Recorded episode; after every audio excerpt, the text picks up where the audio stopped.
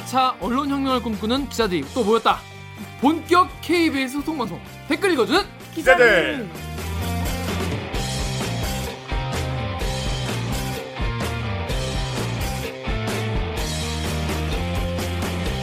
네, 사내 수공업으로 30주째 댓글 읽어주는 기자들입니다.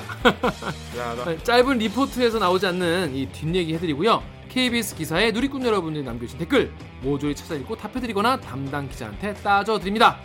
반갑습니다. 저는 진행을 맡은 프로 대댓글러 KBS 김기화 기자입니다.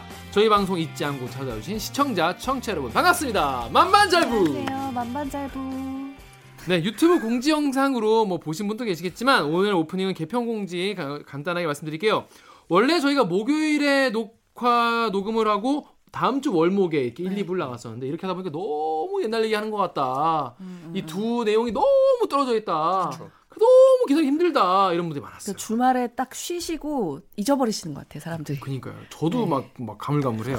그래서 이제부터는 화요일에 어, 녹화를 하고 지금이 4월 2일 화요일이에요. 하고 목금에 그 주에 업로드를 하기로 결정했습니다. 앞으로는 목요일과 금요일에 만나요. 이 제작진의 제작 컨베이어 벨트가 더 빠르게 더 빠르게 돌아갑니다. 그냥 가열찬 노동으로 연기 납니다.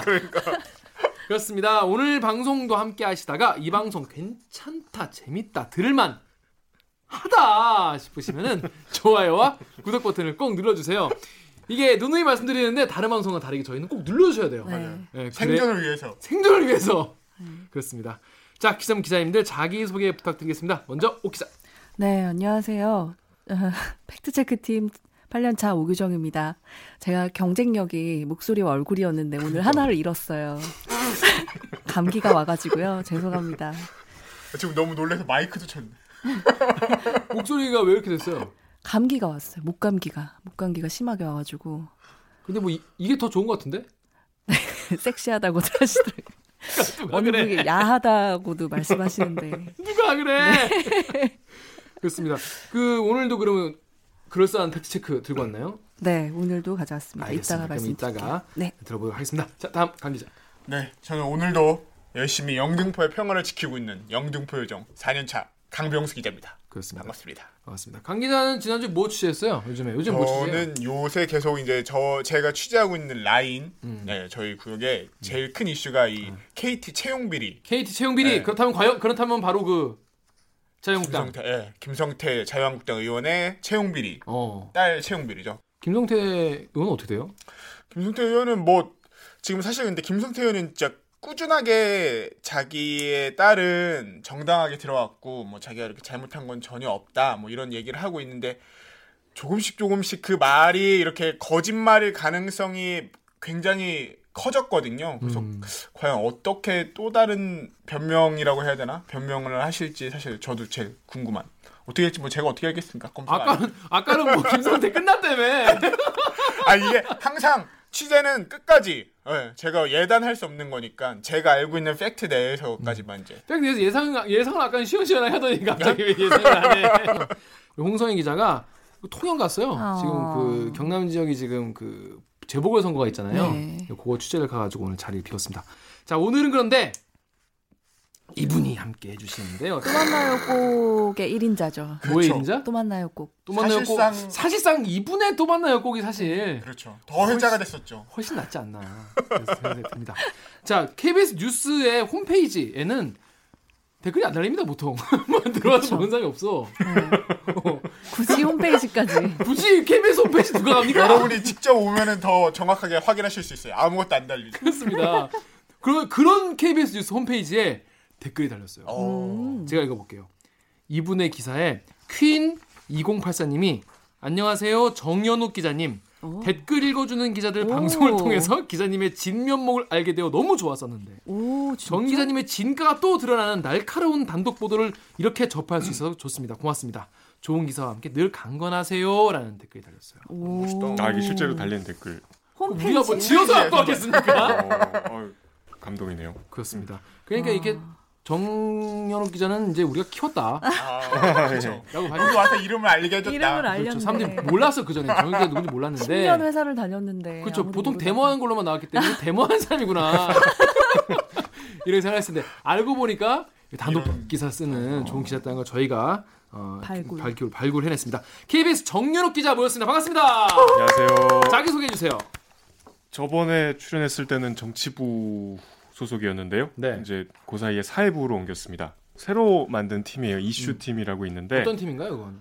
어, 뉴스를 많이 보시는 시청자 청취자분들은 SBS 판다 들어보셨죠? 끝까지 판다. 끝까지 판다. 대박이죠. 판다가 특종을 많이 했잖아요. 네. 뭐 삼성 관련한 특종도 음. 있었고 그다음에 심석희 선수 아, 뭐 여기 다 기자분들이지만 타사에서 특종을 하면 이제 굉장히 여러 가지로 압박을 받고 그렇죠, 그렇죠. 회사 전체가 초조해지죠. 그렇죠. 초조해지죠. 그래서 우리도 비슷한 걸 하나 만들어서 얘도 이렇게 좀 해봐라. 그러니까 급조한 그렇습니다. 음, 팀에 갑자기 이제 불려오게 돼서 네. 어, 지금 취재 열심히 하고 있습니다. 팀 이름은 뭐예요? 팀 이름도 참 KBS스럽게 이슈 팀이에요. 재밌죠. 아, 딴 거 하자. 아, 딴 거. 이제 막- 판다 같은 거. 막 생겼으니까 아니 뭐 막 그런 동물 아이디어들이 많이 나오는데 뭐 또 이렇게 좀 아류작이 돼서는 안 되니까 아. 저희가 차차 좀 고민하고. 있습니다. 예, 그렇죠. 가오 가오 일본어 아닌가?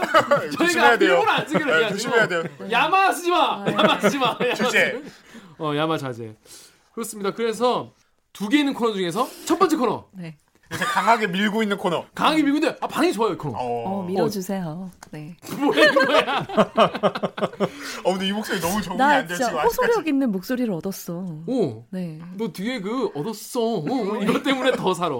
조선일보의 기사입니다. 이번에 조선일보 저희가 무슨 악감정이 있어서 하는 건 절대 아닙니다. 근데 조선일보의 3월 10, 25일자 기사예요. 상가 공식률이 1%에서 19%로 19배나? 와, 나라 망했네. 나라 망했어. 강남 한복판 논현동이 이 정도면 점점점. 강남 한복판 논현동이 상가 공식률이 1에서 19%까지 19배나 뛰었으니까 이 강남 이 정도면은 딴 데는 몇 프로겠냐 이거 나라 망했다. 음. 이런 기사죠. 네. 여기에 달린 댓글 몇 개를 제가 짧게 읽어드릴게요. 트위터에서 안공님이 IMF 때보다 더 극심하게 무너지는 문정권의 한국 경제. 음. 또 네이버의 트윈 땡땡땡님이 대한민국 경기 침체의 바로미터는 강남 지역의 겨- 건물의 공실률이다. 졸라 안 좋다는 건데 앞으로 더 안 좋아질 거다. 문재양이 저 자리에 앉아 있는 동안 쭉 계속 나쁠 것임. 이럽니다. 큰일 나는데 어떡하지? 이민 가야 되나? 과연 진짜일지 팩트로 가짜 뉴스를 팍팍 깨드리는 이 뉴스. 멍미. 어, 우리가 부탁도 안 했는데. 보고 있었어요. 아, 맞아요, 맞아요. 이렇게 하시면 됩니다. 강남구 신사동에 공실률이 올라가고 있다. 이런 얘기. 임대 문의가 많이 붙어 있고. 그래서 1년 반 전만 해도 공실률이 1%로 빈 상가를 찾기 어려웠는데 지금 공실률이 18.9%까지 치솟았다. 그래서 대한민국 돈이 모인다는 강남의 상권도 버티지 못할 만큼 길거리 경기는 차갑게 식어가고 있다.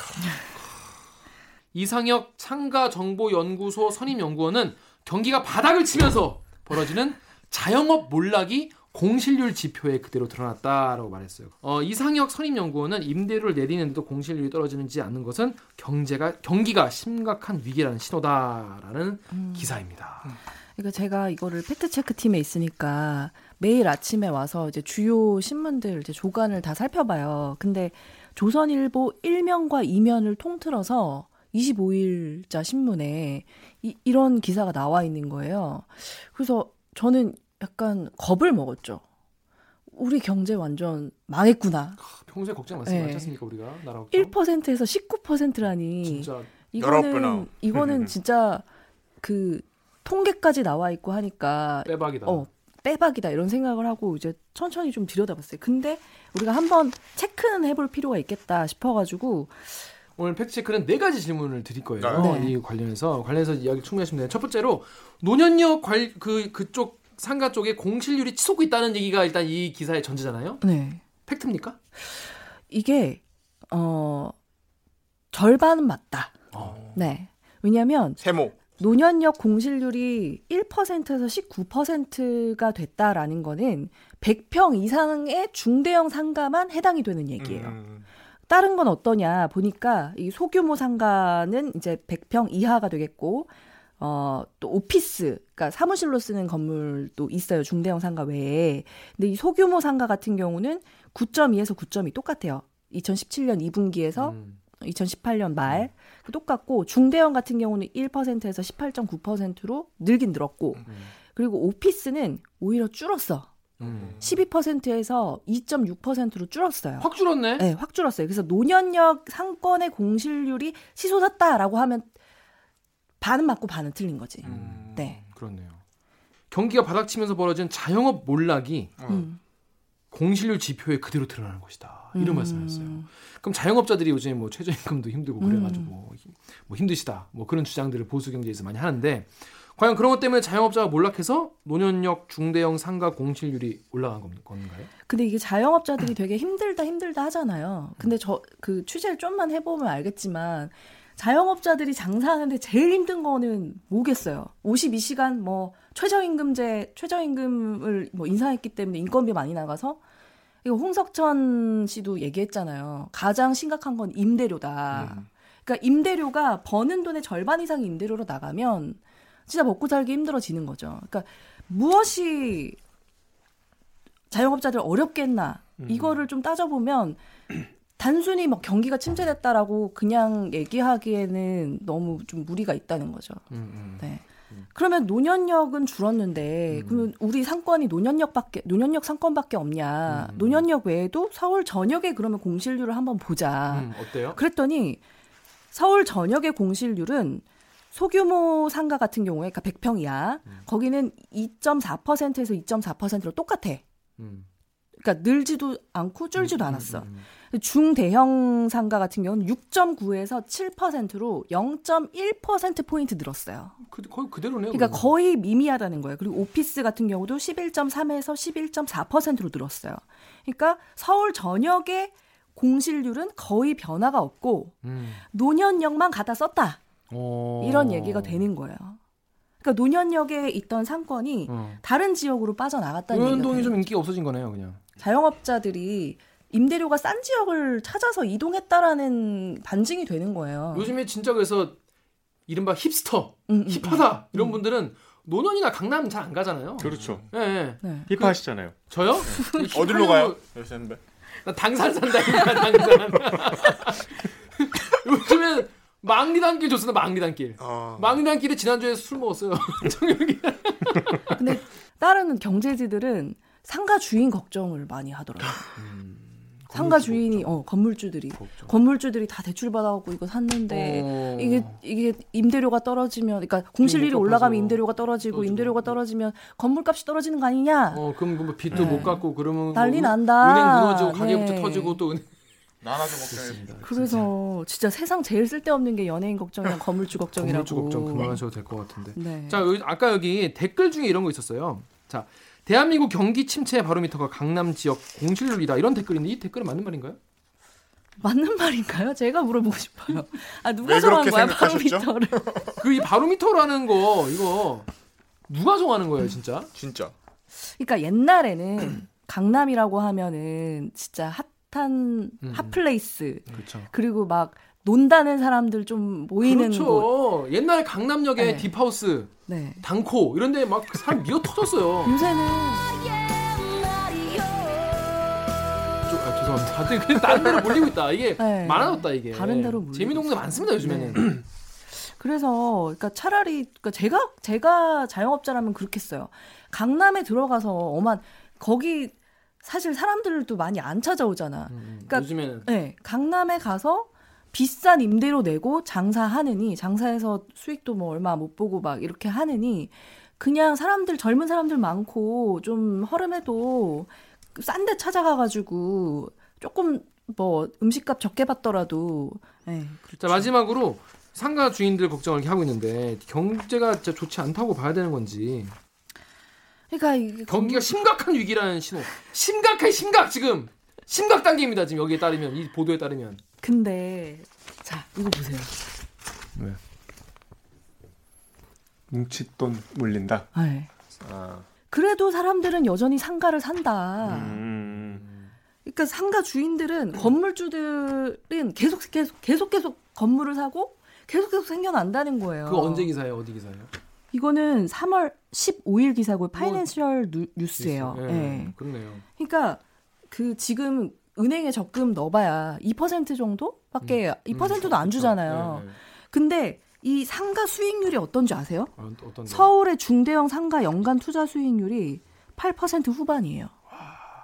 좋았어. 오진 거지. 어, 진짜 돈 있으면 여기다 넣어야지. 진짜 당장 빚내서 네. 넣어라 진짜. 홍대 홍대가 제일 높은데 경박하네요. 홍대가 11%가 넘어요. 당사는 따로 찾아보시고요. 그러니까 이게 임대 수익이 빠진다고 상가 주인을 걱정할 건물주를 걱정할 게 아닌 게 서울의 땅값이 계속 올라가잖아요. 그러니까 이게 임, 임대 그 소득도 있지만 땅값이 계속 올라감으로 인해서 얻는 자본 수익률이 계속 올라간다는 거예요. 음. 막두 배씩 올라가는 거예요. 임대료뿐이 아니라 네. 그러니까 걱정 마시라는 얘기를 해드리고 싶습니다. 여러분 건물주분들은 걱정 안 하셔도 된다고 합니다. 저희 방송 들으시는 보시는 들으신 분들 중에서 건물주분들 계시겠지만은 하여튼 이거에 대해서 이렇게 심각하게 네. 걱정할 필요는 없는 것 그리고 같다. 그 한 말씀만 더 드리면 네. 임대료가 싸지지 않았어요. 음. 네. 음. 그 경리단길 많이 가시잖아요. 그렇죠. 한창 핫했을 때, 한창 막 뜨기 네, 시작했을 네, 때, 네. 지금 좀 죽었죠. 네. 그때가 그러니까 그게 좀 죽은 좋아. 이유가 있는 거예요. 어, 어. 2015년에서 2017년 그때가 가장 막 뜰 때였는데 네, 네, 네. 그 2년 사이에 임대료가 10% 넘게 늘었어요. 음. 근데 그 같은 기간에 서울시 평균이 2%가 안 되거든요. 어, 음. 늘어난 상승률이 게? 상승률이 네, 상승률이. 그러니까 서울시 전체 평균의 5배가 넘는다는 거예요. 음. 최근에 가봤는데 그 말씀하신 16년, 17년 그때 음. 있었던 식당, 카페 상당수가 없어졌더라고요. 그러니까 공실률이 네. 치솟는 거예요. 근데 하- 되게 좋은 음식점 많았는데 다 없어졌어. 그러니까 그. 공실률이 그, 그 상가들이 빠진 공실률이 이제 높아갈 거, 높아질 거 아니에요? 그거를 조선일보 갖다 쓴 거지. 음. 어, 너무 화가 나더라고요.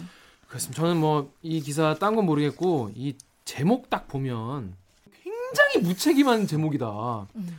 그러면 노현동이 이 정도면 하고 점점점 한다 뒤에 취재를 해야죠. 그러니까. 난 뒤가 나올 줄 알았어 당연히. 노현동 이 정도면 인기 없는데 어떨까요? 대박 나라 망했습니다 이럴 줄 알았는데 그게 아니야. 그게 아니야. 이거만 딱 해놓고 끝이야. 나머지는 니네가 알아서, 알아서 생각해. 판단해. 아, 알아서 판단하는데 여기는 지금 전문가들은 경기가 심각하다며.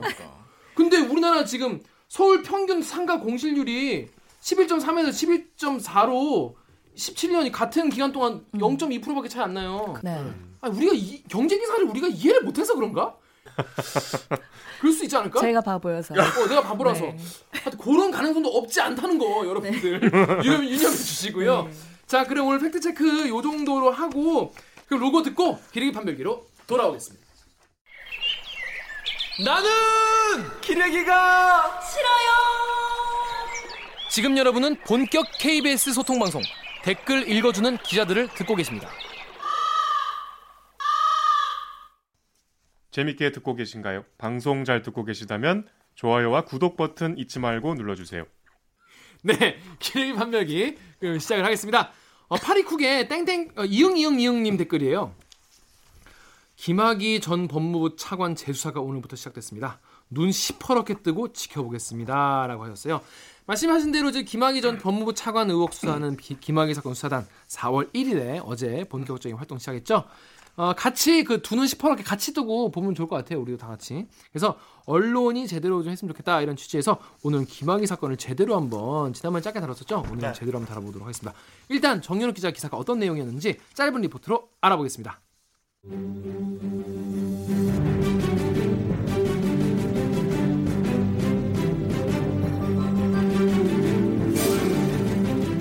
2013년 3월 초 당시 경찰청 수사국은 이른바 별장 성접대 동영상에 등장하는 남성이 김학의 법무차관 내정자임을 확인하고 이 첩보 내용을 청와대에 구두 보고합니다. 차관 임명 발표를 일주일여 앞두고 있던 시점이었지만 청와대는 오히려 수사국 책임자인 김학배 국장을 질책했다고 당시 수사팀 실무 책임자는 밝혔습니다. 그럼에도 수사팀 실무자들이 첩보 내용의 심각성을 고려해 구두에서 서면으로 보고 수위를 높이자 박관천 당시 청와대 행정관이 며칠 뒤 경찰청을 직접 찾아 청와대가 첩보 내용을 부담스러워한다는 메시지를 전한 겁니다. 경찰의 이 같은 보고에도 청와대는 며칠 뒤 김학의 법무차관 임명을 공식 발표했고 발표 당일 오후에 이번에는 수사팀 관계자 두 명이 청와대를 방문해 재차 우려를 전달했습니다. 한편 복수의 수사팀 관계자들은 KBS에 첩보 확인 단계에서 김학배 수사국장을 질책했다는 청와대 관계자로 조웅천 당시 청와대 공직기강 비서관을 지목했습니다. KBS 뉴스 정현욱입니다.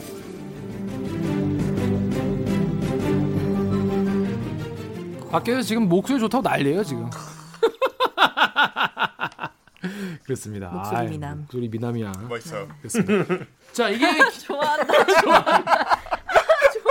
좋아하죠. 이게 제목이 VIP가 관심이 많다. 아하. 박청와대, 박근혜 청와대죠. 박근혜 청와대 김학의 발표 앞두고 경찰 압박 이런 기사예요. 이 내용에 대해서 짧게 정혁 기자가 설명을 좀 해주세요. 일단 제가 딱 이렇게 박근혜, 김학의, 곽상도, 조응천, 박관천 이 다섯 명을 가지고 아, 예. 깔끔하게 어떤 일이었다라고 설명을 해주세요. 이 김학이란 이름은 뭐 이제 이 방송 들으시는 분들은 다 뭐 익숙하실 텐데 이 사건은 크게 보면 두 가지 줄기가 있는데요. 하나는 2013년이죠. 김학이 관련된 네. 이 별장 여기 별장 성접대라고 썼지만 보통 별장 성폭력이라고 해서 많이 씁니다. 네. 어 2013년에 이제 3월 무렵에 처음 뉴스가 나오기 시작했는데요. 크게 두 가지로 보시면 돼요. 하나는 그 당시에 이제 어, 별장 성폭력의 피해 여성들 네. 저희 얼마 전 KBS 뉴스에 출연도 하셨었죠 일부 네. 한 여성께서 그러니까 피해 여성들에 관한 어, 여러 가지 이야기들이 있고 다른 한 줄기는 당시의 수사를 어, 쉽게 얘기하면은 방해했다 음. 못하겠다 누가 청와대에서 그렇습니다. 혹은 검찰에서 네. 이게 수사에 관련된 부분 그러니까 피해 여성과 수사 이렇게 크게 두 가지로 이해를 하시면 될 것 같아요 네. 여기 나온 거는 수사에 관련된 이야기입니다 네. 그러니까 2013년 3월에 어, 경찰이 이 별장 성접대, 병을장 성폭력 음. 이제 그 당시 동영상이 막 돌았었죠. 여기 김기아 기자님도 그때 이제 사건팀 계셨었는데 네. 2013년 3월 전부터 사실은 그 2012년 연말부터 이제 시중에는 막 소문이 돌았어요. 네. 이런 별장 성폭력 어 동영상이 네. 있다더라. 네. 음. 굉장히 노골적인 장면들이 포함이 돼 있다더라. 그리고 거기에 당시에 대전 고검장이던 김학의 씨가 등장을 한다더라. 뭐 음. 이런 소문이 돌았습니다. 음. 근데 2013년 이제 3월에 경찰이 그 남성이 김학의 씨다. 이런 것을 확인을 하는 일종의 첩보 확인을 했던 거죠. 네. 음. 그러니까 경찰이 공식 수사를 하기 전에는 내사라는 걸 합니다. 네. 네. 근데 그 내사도 사실은 수사의 한 뭐 줄기로 볼 수 있지만 내사보다 전에 하는 게 이제 첩보 확인이에요. 네. 경찰청에는 범죄 정보과가 있어서 시중에 이제 첩보들을 수집을 해요. 그렇죠. 과연 이것이 수사를 할 만한 음. 어, 사안인가? 음. 이제 그런 범죄 정보과에서 레이더 안에 들어온 거죠. 이게 음. 여기 이제 기사 내용을 보면 사실 뭐 많은 분들 다 아실 거예요 내용들은. 그래서 이 첩보를 수사를 하려고 하니까 그러니까 첩보 확인을 한다는 거는 이 첩보에 나오는 뭐 여성들도 좀 접촉을 해보고 음. 김학의 씨가 맞는지 다방면으로 분석도 해보고 음. 그러니까 경찰이 여러 가지 다 노력을 했을 거 아니에요. 음. 그러니까 여기에 대해서 청와대가 하지 음. 마라라는 얘기를 누구를 통해서 박관천 당시 청와대 행정관을 통해서 왜냐하면 박관천 씨는 경찰 출신이거든요. 네. 경찰 출신인 박관천 시- 어, 행정관이 경찰청을 직접 찾아서 음. 당시에 범죄정보과는 경찰청 수사국 산하입니다. 네. 그러니까 수사국장을 직접 찾아가서 그렇죠. VIP라고 하면 이제 박근혜 당시 대- 대통령이겠죠. 음. 굉장히 부담스러워한다. 음. 라는 내용을 어, 전달했다는 것이고 음 그러면 박관천 행정관은 아무도 시키지 않았는데 본인이 경찰청으로 가서 이 얘기를 했을까? 그럴 리 없죠. 박관천의 직속 상관이 조홍천 당시 비서관, 네. 그 공직기강 비서관이었고요. 지금은 더불어민주당 의원이죠. 음. 조홍천 비서관이 시킨 것은 아닐까? 음. 본인은 부인하고 있습니다만 네. 어, 당시에 취재진이니까 저희가 취재하면서 어, 수사팀에 있었던 경찰 관계자들을 접촉해 보면 조홍천이 시켰다. 음. 라고 얘기하는 분들이 많았습니다. 아하. 그리고 조홍천의 윗사람은 음. 곽상도 민정수석이었고 음. 지금은 자유한국당 의원이죠. 네. 그렇습니다. 그러면 지금 등장인물들 설명이 다 된 것 같습니다. 그래서 그 바로 위가 이제 박근혜 전 대통령인 거죠. 그렇죠. 예. 그렇습니다. 자, 그렇습니다. 일단 이런 내용인 거 다들 이제 아시겠죠? 자, 그러면 댓글 보면서 한번 진행을 해보겠습니다. 먼저 이 용어에 대한 지적을 많이 있으셨어요. 오늘은 우리 오기정 기자가 목을 소중한 목이기 때문에 오늘은 살짝 댓글 읽은 거좀 피하고 대신에 이제 다른 개드립을 치는데 좀 더 사용을 해주시면 좋을 것 같아요. 강명수 기자, 네. 요, 요 유튜브 댓글 좀 읽어주세요. 알겠습니다. 준한님께서 남겨주신 댓글입니다. KBS는 왜 계속 성접대라고 하지? 강간이라고 특수 강간. 공영방송이 이렇게 개념이 없을까? 네, 다음 댓글도. 이 말레이님께서 담겨, 그 남겨주신 댓글입니다. 이 제목 별장 성접대 여성으로 하지 마세요. 김학이가 별장에서 접대부들한테 성접대 받았는데 본인들이 왜 피해자라고 인터뷰하는지 모르겠다며 오해하는 것 아닙니까? 네, 그렇습니다. 이게 용어 자체에도 문제가 있고 그 용어를 또 김학의 측에서 이렇게 프레임으로 활용한다 이런 예, 이야기예요. 그러니까 이게 애초에 그 프레임이 짜진 거잖아요. 그 성접대는 주체가 김학의가 아니고 윤중천이니까. 음. 그러니까 별장 주인. 네, 수사의 초점이 초점을 약간 그러니까 그렇죠. 수사의 초점이라고 해야 될지 사건의 모르겠지만 본질과 네, 본질을 좀 흐리는 표현인 것 같아요. 네. 어, 장자연 씨 사건이라고 하지 말고 음. 방실가 사건이라고 해야 되는 게 아니냐 그쵸. 이런 지적 지적도 네. 하시, 하더라고요. 그러니까 우리가 사실 심석희 선수도 그렇고 그렇죠. 이런 문제인 경우에 상당히 피해자 중심적으로 사건 이름도 짓고 네. 음. 이런 식의 프레임이 생각해보니까 굉장히 많았던 것 같아요. 사실 이게 언론이 해야 될 역할이기도 한데 정확하게 뭐가 사건의 본질인 거고 본질인지, 예, 네. 뭐를 사람들이 더 알아서 알아야 하는지에 대해서 댓글 좀 좋은. 지적해 주셨는데 저희도 지난주부터 별장 성폭력을 통일은 하고 있습니다. 네. 그거는 당연히 음. 이런 지적은 충분히 합당하게 저희가 받아들여야죠. 네 그렇습니다. 앞으로 이런 거는 좀 더 신경을 좀 써야 될 것 같아요, 그죠? 네. 자 그럼 다음 댓글 우리 어, 정연욱 기자님이 한번 읽어봐 주시면 감사하겠습니다. 보배드림 댓글. 네, 보배드림 브레드사님께서 와 오늘도 dynamic Korea 박통희 장군일 때 김학의 아버지가 아꼈던 부관이라네요. 둘이 청와대에서 어렸을 때 뛰어놀던 사이랍니다. 김학의 누나랑은 목욕탕 같이 가던 사... 무슨 말이에요? 그래서 박근혜가 김학의 이야기 올라오자마자 본인이 아니래잖아 이러고 말았다네요. 네 다음 댓글. 트위터에서 김학의와 박근혜 전 대통령이 청와대에서 함께 뛰어놀던 사이라니 말이 되는 소리를 해야지. 나이는 4살 차이지만 학교는 5학년 차이 아닌가? 1학년짜리 김학의가 어떻게 6학년 박근혜 대통령과 함께 뛰어놀아 말이 되는 소리를 해야지 라고 하셨고 다음에는 물파님이죠. 박근혜 관심사 아니면 최순실 관심사 청탁에 오갔던 뇌물이 오갔던 배경이 뭐가 있었다는 얘기 아니겠는가? 김학의 사건도 이제 보니 고구마 줄기인 듯. 그렇습니다. 이게 지금 원래 김학의 사건만 했을 때는 그렇게 박근혜 전 대통령 얘기가 많이 나오지 않았어요. 네. 근데 최근에 이, 이 같이 뛰어놀던 사이라는 얘기가 이게 조홍천 그 의원이 인터뷰하면서 나온 얘기죠, 이게. 네. 요 이야기가 나오면서 그 정도로 박근혜 전 대통령과 김학의가 예전부터 되게 친한 음. 사이였다. 이 아버지가 무슨 베트남 그 전쟁에 갔다 온 대령 출신인데 박정희 전 대통령이 되게 친하다고. 그래서 누가 이거를 팩트 체크를 좀 해달라고 하는데 음. 뛰어놀던 사진이 혹시 있으시면 제보를 좀 제보를 좀 해주시기 바랍니다.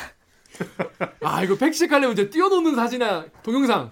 네, 사진이나 동영상이 있으신 분은 그 동영상은 당시에 뭐- 동영상이 증언 뭐 이런 걸로는 안 되고요. 그렇습니다. 네. 근데 박근혜와 김학의 관계는 어떻게 좀 보고 있나요 지금? 이거는 네. 뭐 말씀하신 노컷뉴스 단독 보도도 봤지만 네. 사건의 일단 뭐 본질은 아닌 것 같고요. 음. 그러니까 이제 박근혜와 어떤 사이이든 간에 어떤 방식으로 외압을 행사했냐가 중요하죠. 음. 어, 이런 얘기는 그러니까 김학의 씨 아버님께서 뭐 군 출신이고 그 당시 이런 뭐 박정희 대통령과 막역한 사이였다는 거는 뭐 시중에는 많이 있었습니다. 네, 근데 뭐 사실 그게 본질은 아닌 것 같아요. 네. 뭐 그건 차차 얘기를 하시죠. 네, 알겠습니다. 첫째 얘기 하니까 얘기를 못하겠네. 야 아, 얘기하고 싶었는데, 어, 신개념 신개념 게스트 내가 할 얘기가 있는데 참는 내가. 내가, 내가 정말 날카로운 할 얘기 있는데 나 아, 참아야겠어. 오케이, 다음 넘어갈게요. 다음 네이버 댓글 제가 읽어보겠습니다. 네이버의 SPAR 어쩌구님.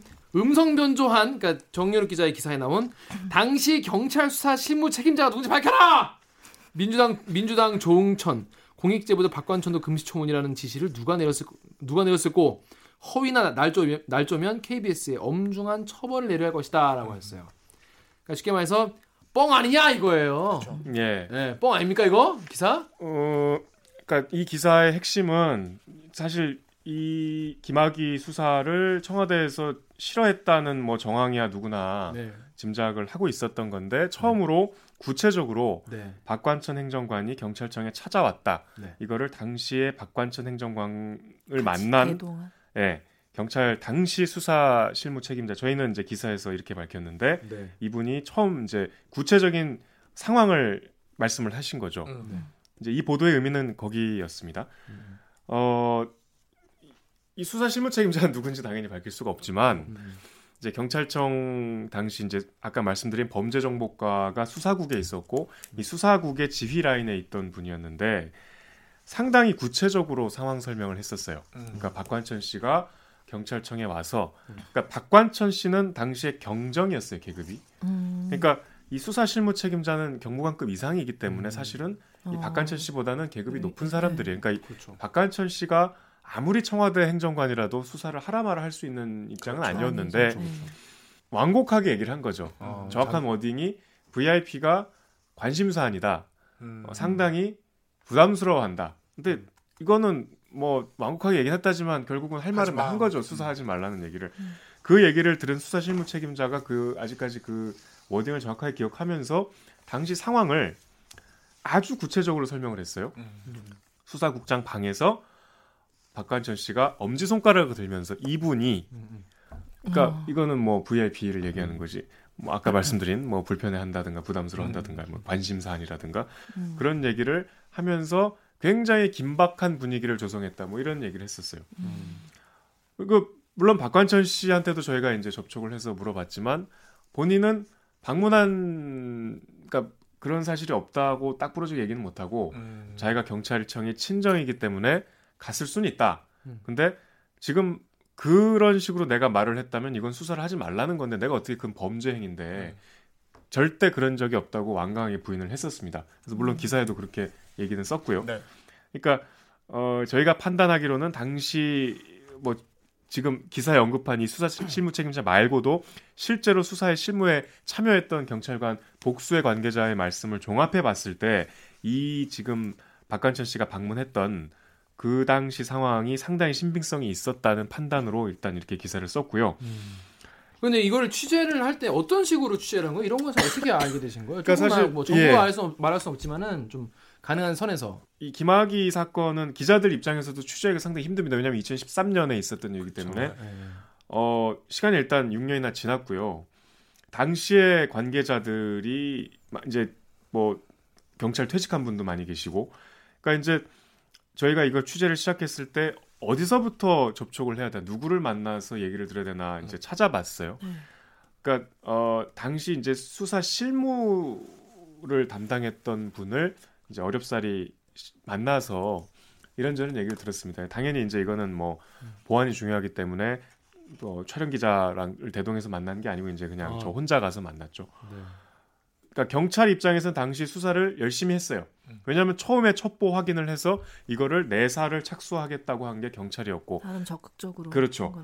그 뒤에 이제 검찰에 송치했는데 검찰에서 불기소 처분을 했기 때문에 경찰 입장에서는 또 그 당시 수사에 관여했던 사람들이 전부 다 인사 조치가 됐습니다. 맞아 그다 직후에. 다 갈렸더만요. 예. 수사국장, 기획관, 범정과장 다 경찰 취재를 조금이라도 해본 기자들은 알겠지만 핵심 라인에서 완전히 다 날아가 버렸어요. 완전 핵심 라인이잖아요. 예. 범정과. 어떤 분은 어, 경찰청에서 아주 갑자기 내근 부서로 간 분도 있고 음. 갑자기 경찰대학교로 간 분도 있고 아. 그너 하지 마 이건 거네 진짜. 직격탄을 맞은 분들. 그러니까 경찰 입장에서는 좀 억울한 게 많겠죠. 음. 그러니까 그런 생각을 갖고서 이제 저희가 접근을 했었는데 어 이제 저희가 만났던 분이 상당히 뭐 당시 정황을 뭐 구체적으로 얘기는 해줬지만 음. 이제 그분도 뭐 현직 경찰이기 때문에 그렇죠. 나서서 이런 뭐 이런저런 상황을 뭐 기사를 통해서 공식적으로 말씀하기 음. 어려운 분이었고 이제 그분을 매개로 해서 여러분들을 이제 접촉을 했는데 음. 경찰이란 조직은 어쨌든 수사기관이기 때문에 어 지나간 일을 음. 좀 되짚기에는 좀 부담이 있습니다. 네. 그리고 현직에 계신 분들이 많기 때문에 그렇죠. 어쨌든 여러 가지 뭐 고- 걱정을 하지 않을 수 없죠. 그래서 이제 뭐 여기 지금 강병수 기자 제일 잘하는 거 그냥 그럴 때는 그냥 계속 설득하고 뭐 똑같은 얘기를 다시 반복하고 읍소하고 부탁해서 이제 뭐 이런 말씀을 뭐 들을 수가 있었는데 어쨌든 어 경찰 저희가 접촉한 경찰들은 6년이 지나도 아직도 굉장히 억한 심정과 어, 그래요? 분노와 그래요? 왜냐하면 음. 아까 오규정 기자 말씀하신 대로 이 사건은 별장 성폭력 말고도 수많은 비위들이 음. 얽혀 있습니다. 음. 그러니까 이 성접대란 표현을 뭐 부적절하다고 했지만 어쨌든 성접대를 김학의 씨한테 만약에 했다면 한 거죠. 성접대를 뭐 그냥 했겠어요? 뭔가 바라는 게 있겠죠. 네. 그렇죠. 그러니까 뇌물의 성격을 갖는 게 네. 성접대 아닙니까? 그 뇌물 사건에 대한 송치를 못했어요 경찰이 당시에. 음. 당시에 왜냐하면 당시에 수사가 됐었던 거예요. 그 수사를 하려 그래도 음. 그러니까 어 청취자들 위해서 간단히 말씀드리면 겨- 우리 지금 경찰은 지금 수사 우리 형법상은 기소권이 없잖아요. 네. 그렇죠. 그러니까 경찰이 수사를 아무리 열심히 해도 그쵸. 그걸 검찰에서. 검찰에 넘겨서 검찰이 기소를 하는 거지 않습니까? 그렇죠. 그러면 이제 경찰이 하다못해 뭐, 뭐 출국 금지를 한다거나 어디 압수수색을 한다거나 그러면 영장을 받아야 됩니다. 음.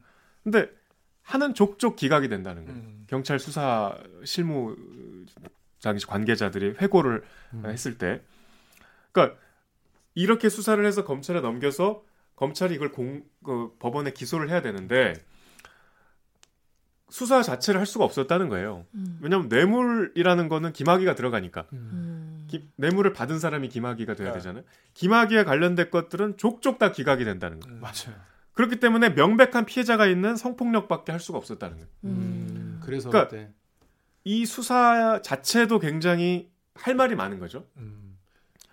그 지금 뭐 당시 뭐 이제 검찰 관계자들이나 뭐 청와대 관계자들은 전면 부인하고 있지만 그리고 이 수사가 진행되는 과정에서도 어 지금 아까 뭐 기사에도 나왔지만 박한천 행정관이 찾아온 뒤로 그 기사에 썼던 김학배 수사국장 네. 그러니까 당시 이제 경찰청장을 제외하면 이 수사를 총괄했. 총괄하고 있었던 분은 굉장히 그 박한천 씨와 또 여러 가지 청와대 접촉을 받고서 수사를 안 하고 안 했으면 했다는 거예요. 음. 밑에서 이걸 계속 해야 된다 그러고. 음. 그래서 결국은 어 기사에는 안 나오지만 박한천 씨가 다녀간 뒤에 3월 18일에 이 경찰청 수사국에서 내사 착수한다고 경찰 저 기자실에 직접 가서 발표를 합니다. 네, 맞아요. 그러니까 경찰은 상당히 그때 의혹을 갖고서 이 수사를 음. 하고 싶어 했어요. 네. 음. 근데 그 수사를 하고 싶어 했던 사람들이 결국 나중에 다 인사 조치가 되고 아. 그렇기 때문에 지금 6년이 지나서 이게 다시 불거졌을 때 할 말이 많은 거죠. 어, 그럼 그런 경찰분들 몇 명이나 대충 만나보셨어요? 그 팀에서 이번 걸 수- 수- 그 조- 취재하면서 많이 만났습니다. 대충이라도. 뭐 이렇게